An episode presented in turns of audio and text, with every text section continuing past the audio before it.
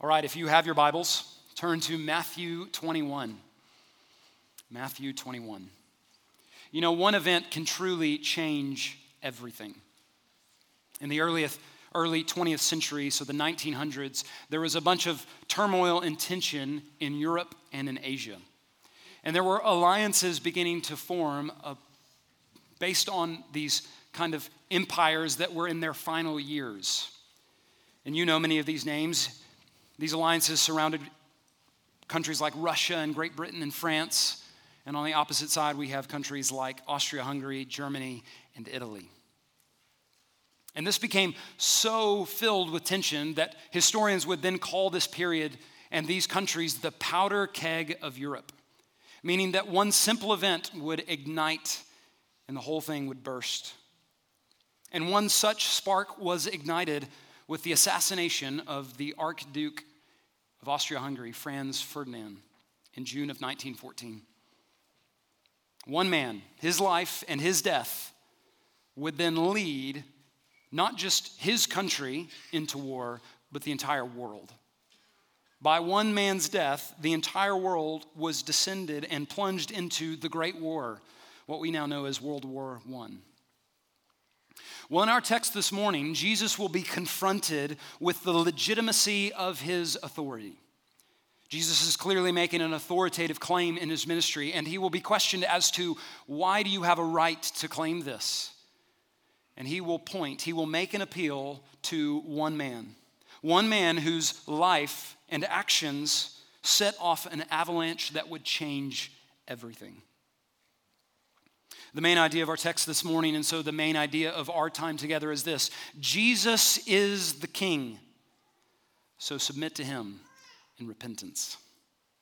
Jesus is the King, so submit to him in repentance. And we're going to look at this in two sections. The first, we're going to see the sign of authority in verses 23 to 27. And in verses 28 to 32, we're going to see the sign of submission.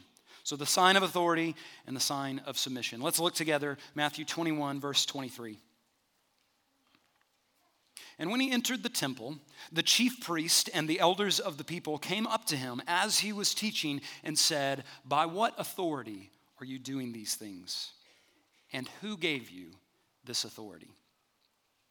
Jesus is confronted by the religious leaders of the day, the priest, about the ruckus he has just created. He has cleared the temple, seemingly declared open hostility against the religious structures of the day. And as we'll see in the concluding chapters of Matthew, Jesus begins to pull back the veil and issue some of his clearest, most open rebukes and condemnations about this generation of Israel. But here we see the Lord is entering the temple. He is not ashamed of the behavior that he has just demonstrated. He is not coming back into the temple with his tail tucked between his legs. He is coming in and he's teaching, presumably, as he always has, with authority. Now, just marvel at the sinlessness of Jesus here. Jesus has just had an outburst, an emotive, seemingly angry outburst against the state of the temple, and yet he is not ashamed. How marvelous is Jesus here, unlike us, where his anger is expressed in such a way that it earns the approval of God and not his wrath. How different he is from us in the anger that we often exhibit. However, there is other anger in this passage, not as righteous as Jesus, but an indignation that's coming from the priest and the scribes. It's already been expressed earlier that they're angry, they're indignant, and here it issues out in a question Who gives you the right to do these things? By whose authority? Now, these things is at the center of their question, and presumably it's referring to the sum total of everything that Jesus has just demonstrated his clearing of the temple, his accepting of the praise of the people, and the singing of the children. And now, after all these things, he has the audacity to come back in, to sit in the temple, and to teach. And this is where Jesus sets himself apart, right? Throughout his ministry, Matthew has shown us that Jesus distinguished himself not primarily through his miracles, but by his teaching.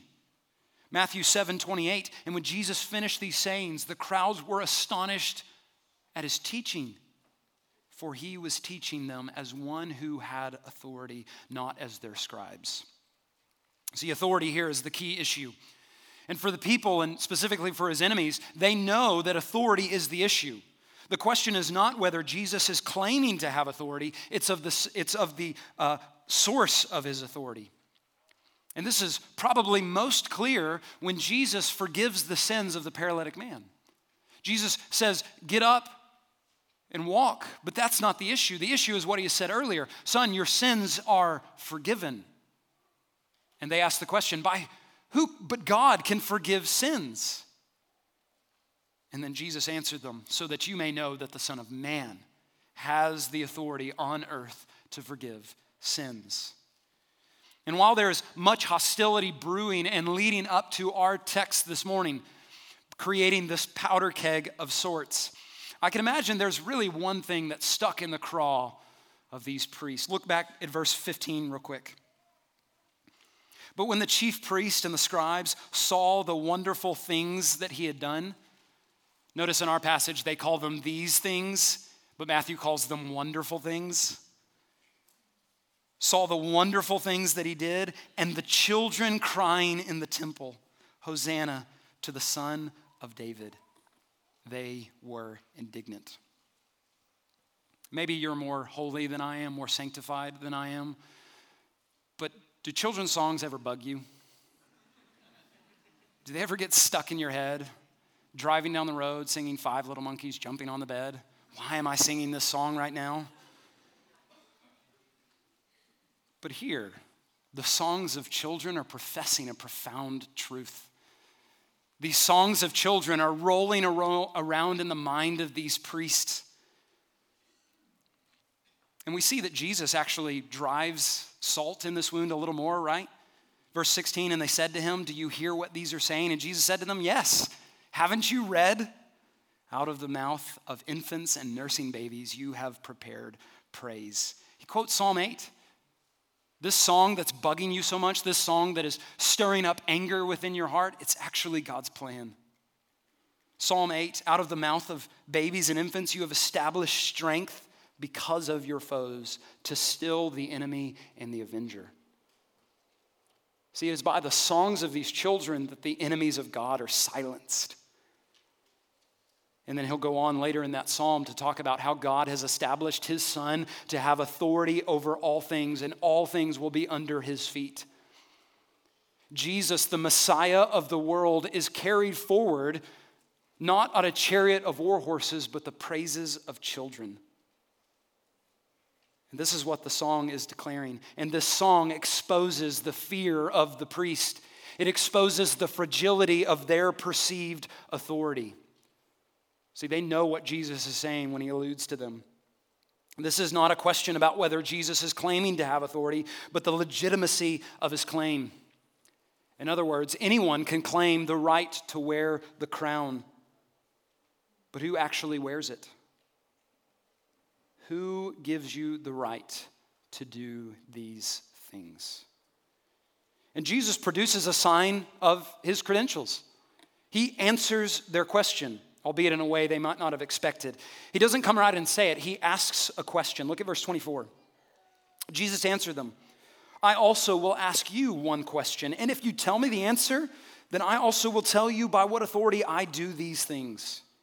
The baptism of John, from where did it come from? From heaven or from man? See, Jesus' response here, this is, a, this is an aside, but Jesus' response here ought to be instructive to us. He doesn't approach this volatile situation with sheer directness, but he asks questions. He doesn't say, I am the Son of God, submit to me. Jesus, is the embodiment of the wisdom of God, asks questions. Second Corinthians tells us that the responsibility of the church is to destroy arguments. And this is what Jesus did. He destroyed the arguments of his day. But how does he do it? Not open handed, engaging head on in skirmishes, but instead he draws out with questions. See, this is the difference between telling someone and letting them come to the conclusions on their own. And when Jesus does this, and when we do this in like, it forces those that we're having conversations with to really nail down where they're at. It forces them to see potentially both the validity of Jesus as well as the inconsistency of their position. See, if Jesus is Lord of all, if He's the creator of all, if He's the sustainer of all, then His truth will bear out while others will crumble. So Jesus demonstrates that asking questions is like putting water around the soil of a foundation. Will it stand? So, in your interactions, maybe this is with your children, maybe this is with your unbelieving friends and neighbors, ask questions. Proverbs 26, 4 to 5 says, Answer not a fool according to his folly, lest you be like him yourself. See, to get an argument with a fool, what does that make you? A fool. But then what does he say? Answer a fool according to his folly, lest he be wise in his own eyes. How do you get a fool to see his folly? How do you get someone who's deceived in their own ways to see the reality of their deception? You ask questions. You ask them to draw it out. Where do your conclusions lead? Where do your beliefs lead you? What is the significance of the things that you say and believe? What is the significance of the things you do? One of my favorite questions to ask, and this is true of myself as well as to others by what standard? Ask them by what standard they consider success. Ask them by what standard they gauge their own morality. See, in forcing people to answer questions, they are forced to come to the conclusion of their arguments. And if the argument is not founded in Christ, then guess what, friends? It will fail. Now, Jesus goes on. And as we read this in English, we can get the impression that Jesus is asking this question as a test. If you answer this question, then you have the right to hear the answer to your question. No, in fact, that's not what Jesus is doing. Jesus is giving them an opportunity to answer their own question.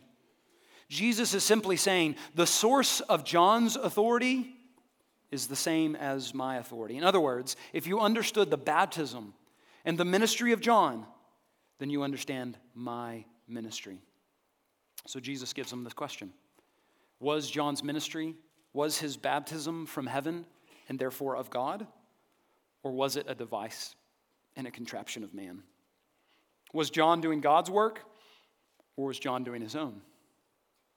Now, to understand this point Jesus is making here, we need to understand the ministry of John as explained throughout Matthew. Matthew works as a narrator of John's ministry. And as we've seen throughout this book, John is the fulfillment of prophecies from Isaiah as well as Malachi. He is the messenger who prepares the way of the Lord. So, if you will, turn briefly to the previous book, Malachi chapter 3. And there's something to be said here about the fact that the New Testament or the Old Testament canon closes with Malachi before we're led into the ministry of John the Baptist. But look real briefly at John chapter 3, I mean, excuse me, Malachi chapter 3, verse 1. Behold, I send my messenger, and he will prepare the way before me. And the Lord whom you seek will suddenly come to his temple. And the messenger of the covenant in whom you delight, behold, he is coming, says the Lord of hosts. But who can endure the day of his coming? And who can stand when he appears? For he is like a refiner's fire and like a fuller's soap. He will sit as a refiner and purifier of silver, and he will purify the sons of Levi and refine them like gold and silver, and they will bring offerings in righteousness to the Lord. And then the offering of Judah and Jerusalem will be pleasing to the Lord as in the days of old, as in former years. Then I will draw near to you for judgment. I will be a swift witness against the sorcerers, against the adulterers, against those who swear falsely, against those who oppress the hired worker in his wages, the widow and the fatherless, against those who thrust aside the sojourner and do not fear me, says the Lord of hosts. See, in Malachi's day, the people were back from exile, and the temple had been rebuilt after its first destruction. But at this time, it is run by twisted and corrupt priests. So the oppression of the Jews was not primarily coming from the outside, it was from within their own internal religious system. And here is Malachi's prophecy. Because of the corruption of the priest and therefore their system, Elijah is going to come In fact, Malachi gets so explicit in chapter 4 to say, Elijah will come. And what will Elijah do? He will announce a message of repentance. And this repentance will prepare the people to receive the Lord, who is coming like fire in judgment. Where? Malachi 3:1 to his temple. And by so doing, he will create a purified temple from which his people can give him true worship. Well, we see this echoed in Matthew's introduction of John. Turn to Matthew chapter 3 now.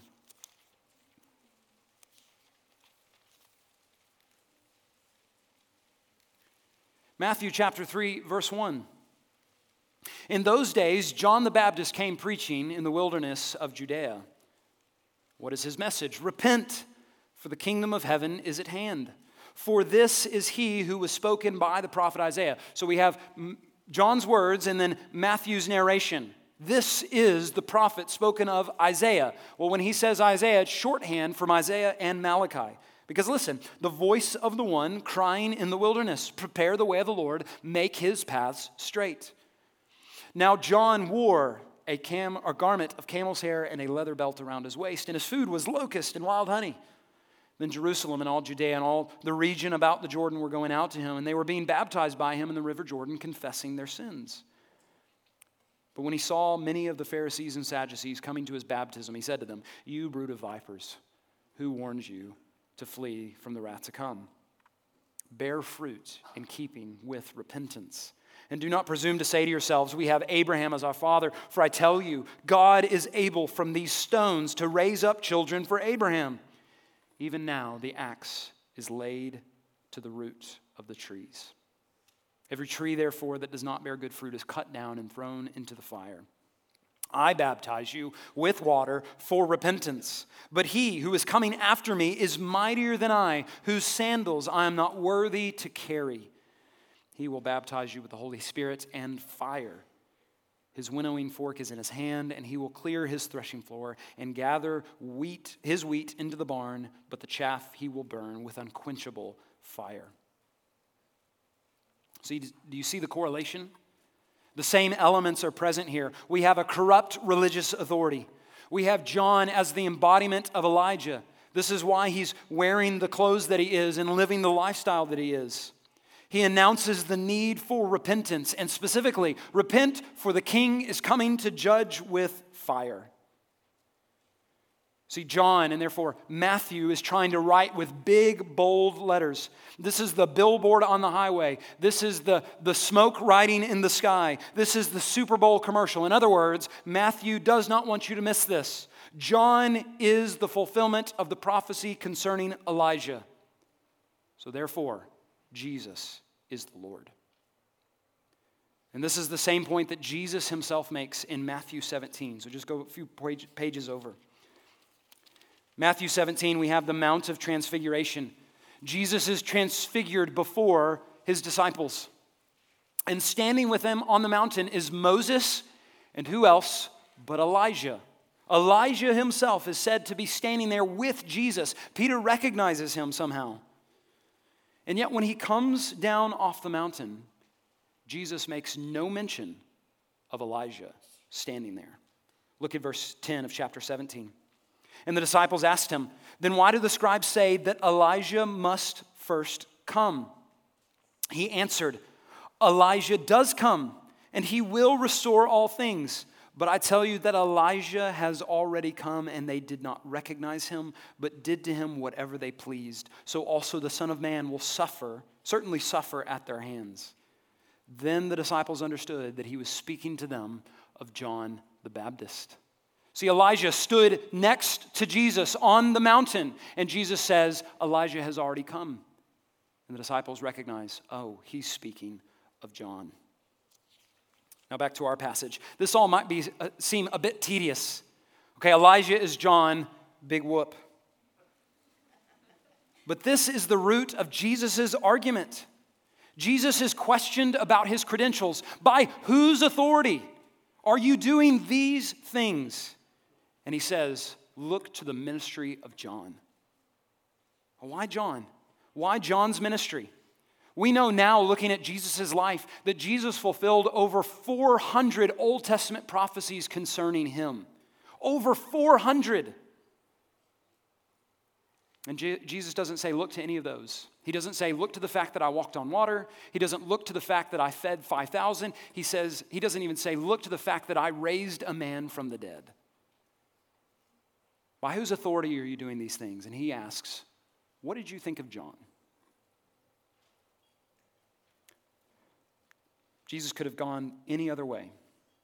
But to vindicate himself, he points to the work of John. And when you think about it, it makes sense. When you look at John's ministry, he's calling for repentance. Jesus comes. And they have this argument. John says, No, Jesus, you need to baptize me. And Jesus says, No, John, I need to be baptized by you to fulfill all righteousness. And when he's baptized, what happens? The Spirit of God, like a dove, descends on him, and a voice declares from heaven, This is my beloved Son, with whom I am well pleased. See, if we don't get the ministry of John right, if we don't understand what John's purpose was as the fulfillment of the prophecy concerning Elijah, then we will never understand Jesus. And this was the problem of the priest of the day. They misunderstood John's ministry, and so they misunderstood John's message. This is the announcement of the authority of the Son of God. John's baptism is this event that begins the avalanche. And this avalanche will come and it will crush the temple.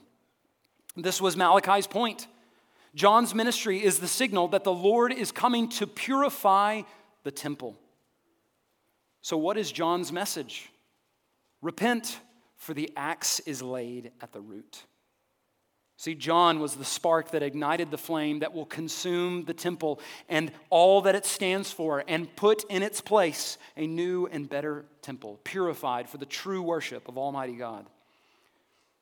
See, Jesus appeals to the ministry of John because John's ministry was the writing on the wall. This was the sign that the Old Testament prophets had pointed to that would begin this ball rolling. John is the sign that the Lord is coming like a refiner's fire. Therefore, the authority of the one who would come after him is absolute. See, Jesus is the true Son of God to whom is given the nations as a heritage.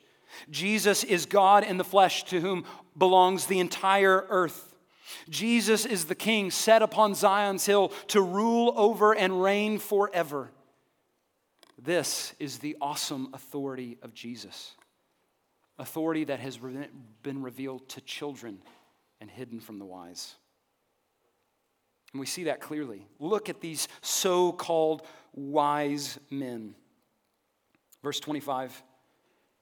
And they discussed it among themselves, saying, If we say from, say from heaven, he will say to us, Why then did you not believe him? But if we say from, from man, we are afraid of the crowd for they all hold that John was a prophet. So they answered Jesus, We do not know. And he said to them, Neither will I tell you by what authority I do these things. See, these priests, they make a political calculation. Should we answer him or should we not? If we say that we know John is from heaven, then we have to acknowledge the authority of Jesus, but they're unwilling to do that. But if they deny that John's baptism was from heaven, then the crowd might revolt against them. And here, in a stunning moment of honesty, they say six incredible words We are afraid of the crowd. And here we see the blindness of the priest. They stand in the temple. They stand as a line of the Levi priests who are meant to carry on the worship of Almighty God. And yet, here they stand before their king and their judge, and they say, We're more afraid of the people than we are of you. See how foolish the fear of man will make you. See, the fear of man is when we're more concerned with what people think of us than what God thinks of us. And this was the problem that the priests fell into. They felt like their position was upheld by the people, but their position had been given to them by God, and God was about to take it away from them. See, when we're more concerned about people than we are of God, We're tempted to use the, to use the language of Ed Welch to think that people are big and God is small. It's a matter of perspective, right? Like every fishing photo you've ever taken. Those directly around us, they seem like they're a bigger deal. They seem to pose a more immediate and more imminent danger and consequence. And this creeps into every area of our life, right?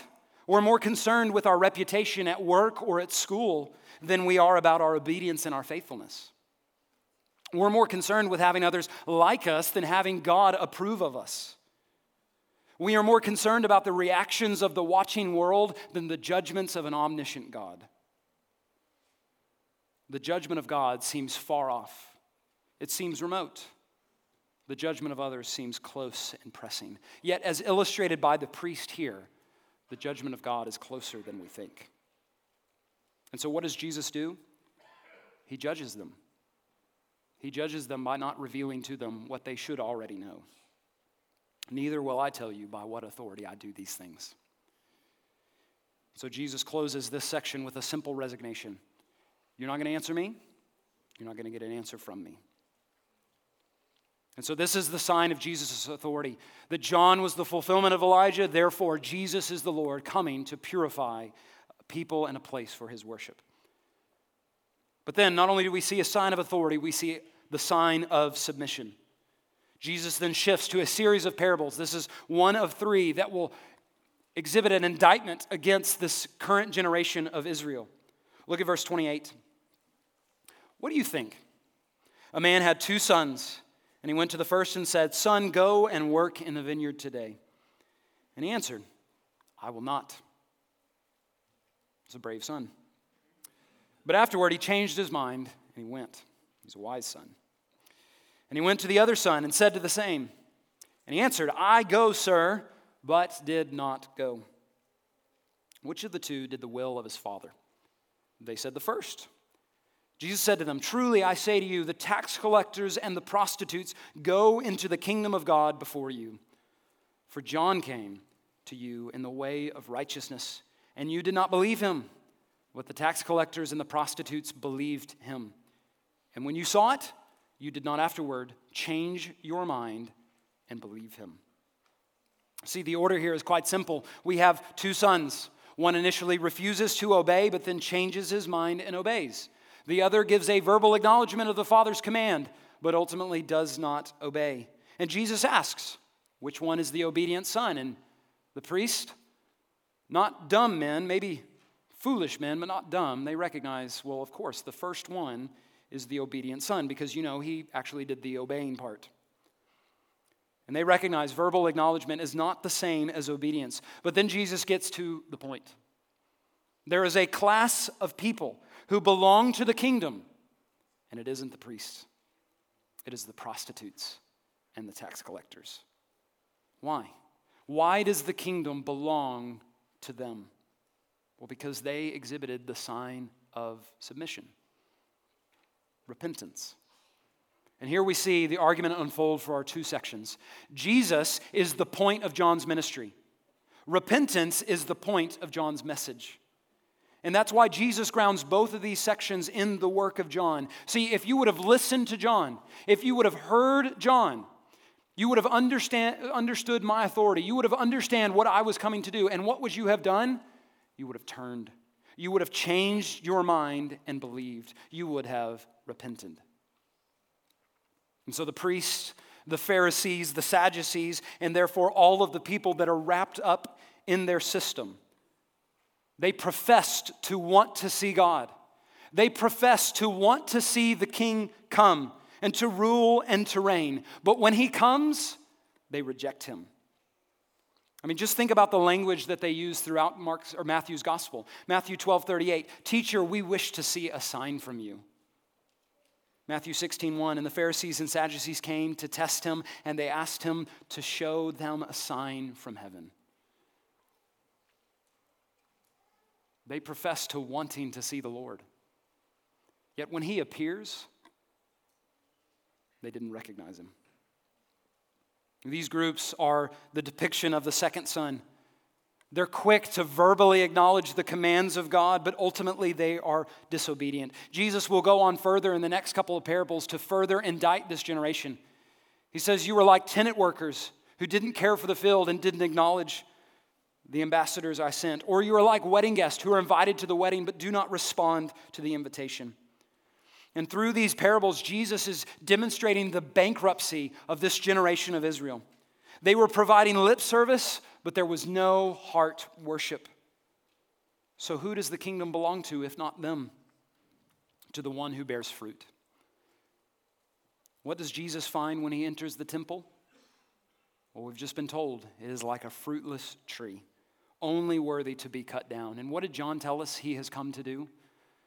To lay the axe at the root of the tree. So, John's message is clear. He points forward to Jesus and then he calls us to respond. And what did John say in Matthew 3 8? Bear fruit in keeping with repentance. And that is why Jesus says that John came in the way of righteousness. The way of righteousness, according to the kingdom, is not perfection. That's how Blake welcomed us in earlier. It is the fact that we lack qualification that makes this good news so astounding. So it is not perfection that is required to enter the kingdom, it is repentance. And that is why the kingdom is filled with all sorts of sinners like us. 1 Corinthians 6 9 says this Or do you not know that the unrighteous will not inherit the kingdom of God? Do not be deceived, neither the sexually immoral, nor idolaters, nor adulterers, nor men who practice homosexuality, nor thieves, nor the greedy, nor drunkards, nor revilers, nor swindlers will inherit the kingdom of God.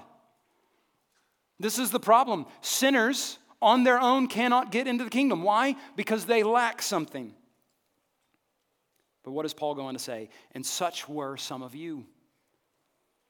Do you find your name in that list somewhere? Do you find a description of yourself in that list?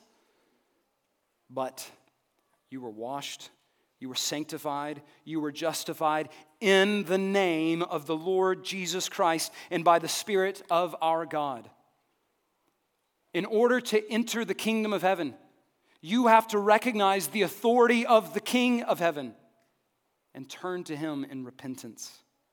For it is by his authority and his authority alone that he can declare sinners right. And this is the point of Jesus.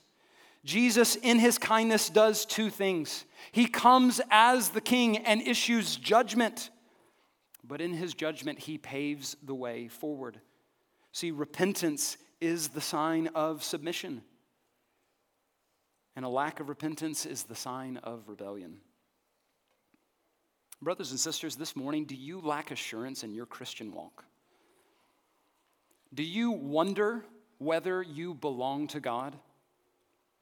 Well, here's a test Do you submit to the King? Are you acknowledging His authority by your repentance? Maybe your lack of assurance is because of your hesitancy to repent. Maybe it's because you are not obedient to the commands of Jesus. It really is that simple. To submit to Jesus is to be like the first son, to change your mind and to go. The alternative is to be the second son. And this is the problem that we face in our day and our age, and particularly Abilene. Abilene is filled with people who verbally acknowledge the lordship of Christ, but not, do not submit to him in repentance. Maybe this is you. Maybe you have claimed the name Christian and yet you have not followed through. Why? Is it because of the risk of loss? Is it because of your concern for what you might lose if you actually follow the Lord? If you actually turn and acknowledge your sin and turn to Him? Maybe your thought is if I really follow Jesus, then I might lose my job. If I really submit to the Lord, then I might have to admit some things that I would rather be kept in the dark.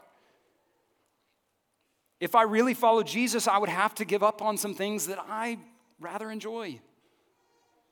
If I really follow Jesus, then I might have to say a few things to people that I don't like very much or that they won't like very much. If any of these are your dilemma, I want you to see the authority of Jesus as the answer to that dilemma. look back briefly to Matthew chapter 11. It's interesting. Matthew chapter 11 is almost the same exact structure as our passage this morning. It begins, and maybe your Bible has a heading on chapter 11 that speaks of the messengers of John the Baptist. See, John had questions. Even in his day, John had questions about Jesus. Well, Jesus answers these questions, and he points to John being the fulfillment of the passages that we read in Malachi and the passages in Isaiah. And then he points out that the problem is a lack of responsiveness to the kingdom message. We played a flute for you and you didn't dance. We sang you a funeral song and you didn't mourn. There is a lack of responsiveness to the authoritative claim of Jesus.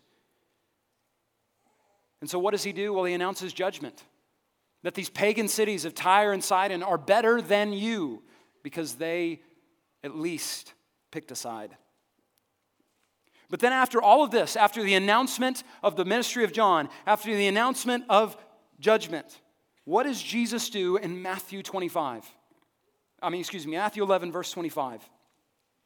At that time, Jesus declared, through this prayer, he stakes his flag in the ground. I thank you, Father, Lord of heaven and earth, that you have hidden these things from the wise and understanding and revealed them to little children. Again, do you hear our passage this morning? Yes, Father, for such was your gracious will. All things have been handed over to me by my Father. And no one knows the Son except the Father, and no one knows the Father except the Son, and anyone to whom the Son chooses to reveal him. Do you hear the authoritative claim of Jesus? My Father has given me all things. All things belong to me. I am the King of the universe. Who would make such a claim? Only the Son of God. But if you're concerned about losing something when it means submitting to Jesus. Look at what he says in verse 28. Jesus has all authority. I am king over everything. I am king over you, whether you acknowledge me or not. But if you come to me in repentance, verse 28, come to me, all who labor and are heavy laden, and I will give you rest.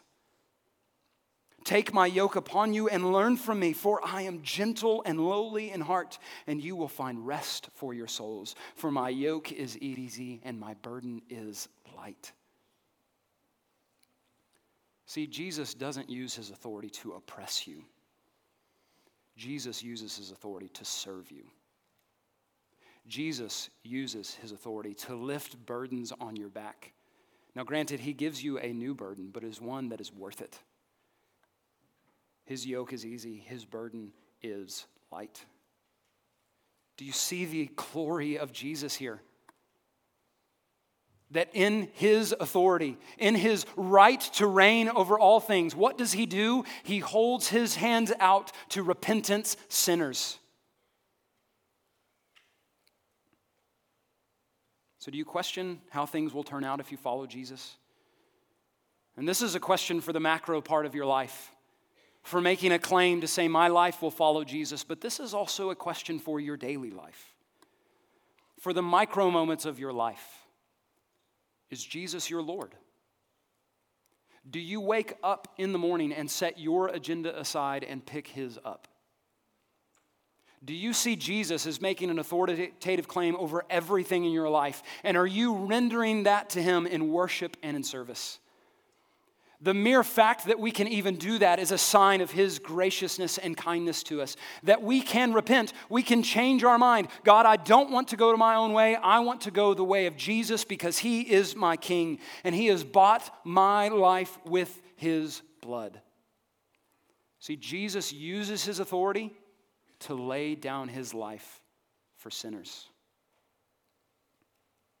So the question is for all of us this morning will we go our own way or will we respond to this authoritative claim of Jesus? Jesus has staked his flag, he has made a claim over everything. He has pointed with clarity that he is the fulfillment of the Old Testament prophet, uh, prophecies kicked off by the work of John. And so he calls everyone with the same message as John repent of your sins and turn. Will you turn? And this is the same message that we see also in Psalm 2, which we read earlier as our call to worship. We're pointed to the Son of God having authority over all things. And here is how that psalm ends. Here is the instruction for the hearers of this psalm. Now, therefore, O kings, be wise, be warned, O rulers of the earth. Those who think they have any authority, those who think they have any claim, those of us who think we have any claim to our own life, those of us who think that we stand in authority over anything, we must serve the Lord with fear and rejoice with trembling. Kiss the Son, lest he be angry and you perish in the way, for his wrath is quickly kindled. But here's the good news. Blessed are all who take refuge in him. Jesus comes in his authority to purify his temple. And we'll see as this fulfillment comes to fruition that it ultimately means the destruction of the physical temple. But then we read in Ephesians that by the work of the Spirit, God is building himself a new dwelling place, a new temple called the church. And it is within the church that we come in repentance. We turn from our sin, we turn to the Lord who has purchased our lives through his blood. Jesus has authority over your life, he has proven it without a shadow of a doubt. Will you turn in a sign of submission? Will you repent?